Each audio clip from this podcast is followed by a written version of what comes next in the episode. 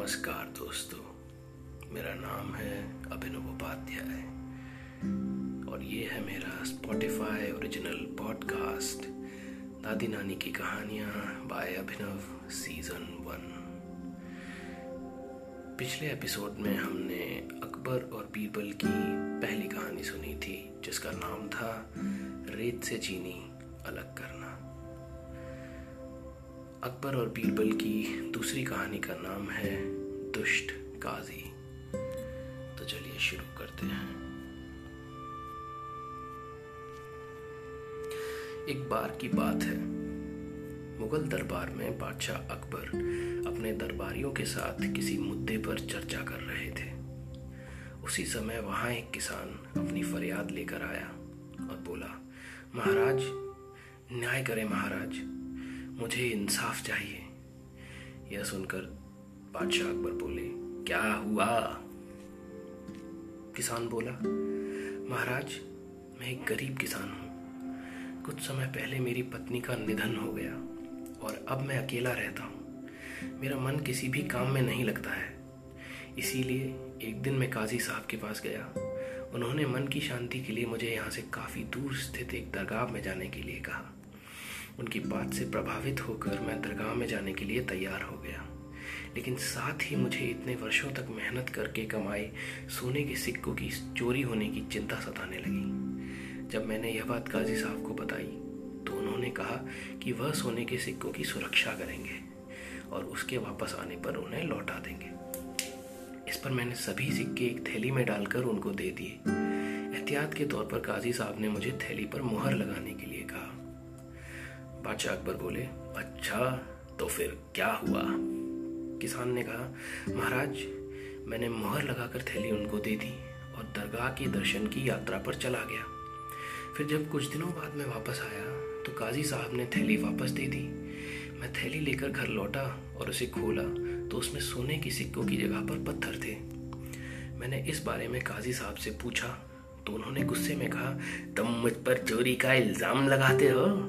इतना कहकर उन्होंने अपने नौकर को बुलाया और मुझे मार मार कर वहाँ से भगा दिया।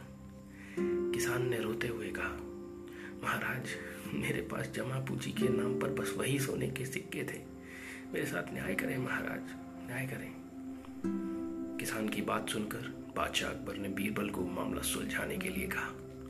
बीरबल ने किसान के हाथों से थैली लेकर उसके अंदर देखा और महाराज से थोड़ा सा समय मांगा। शहनशाह अकबर ने बीरबल को दो दिन का समय दे भी दिया।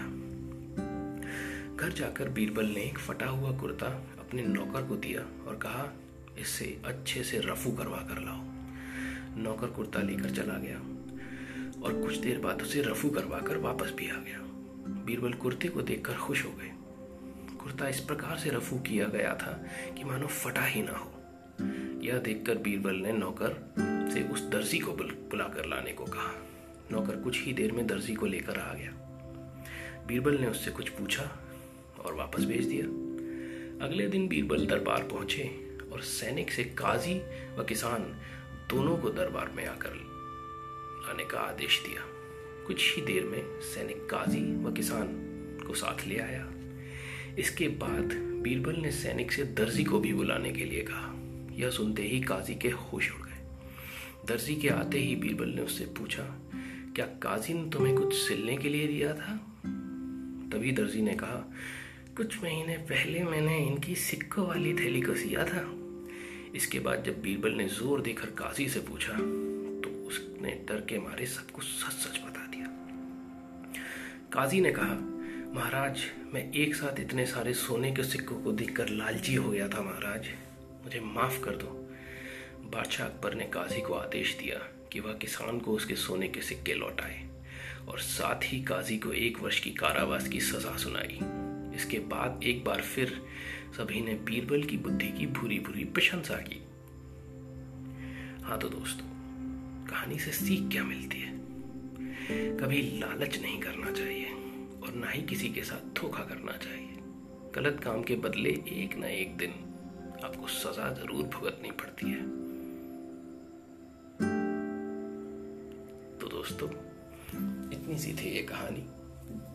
Until next time signing off Abhinav धन्यवाद।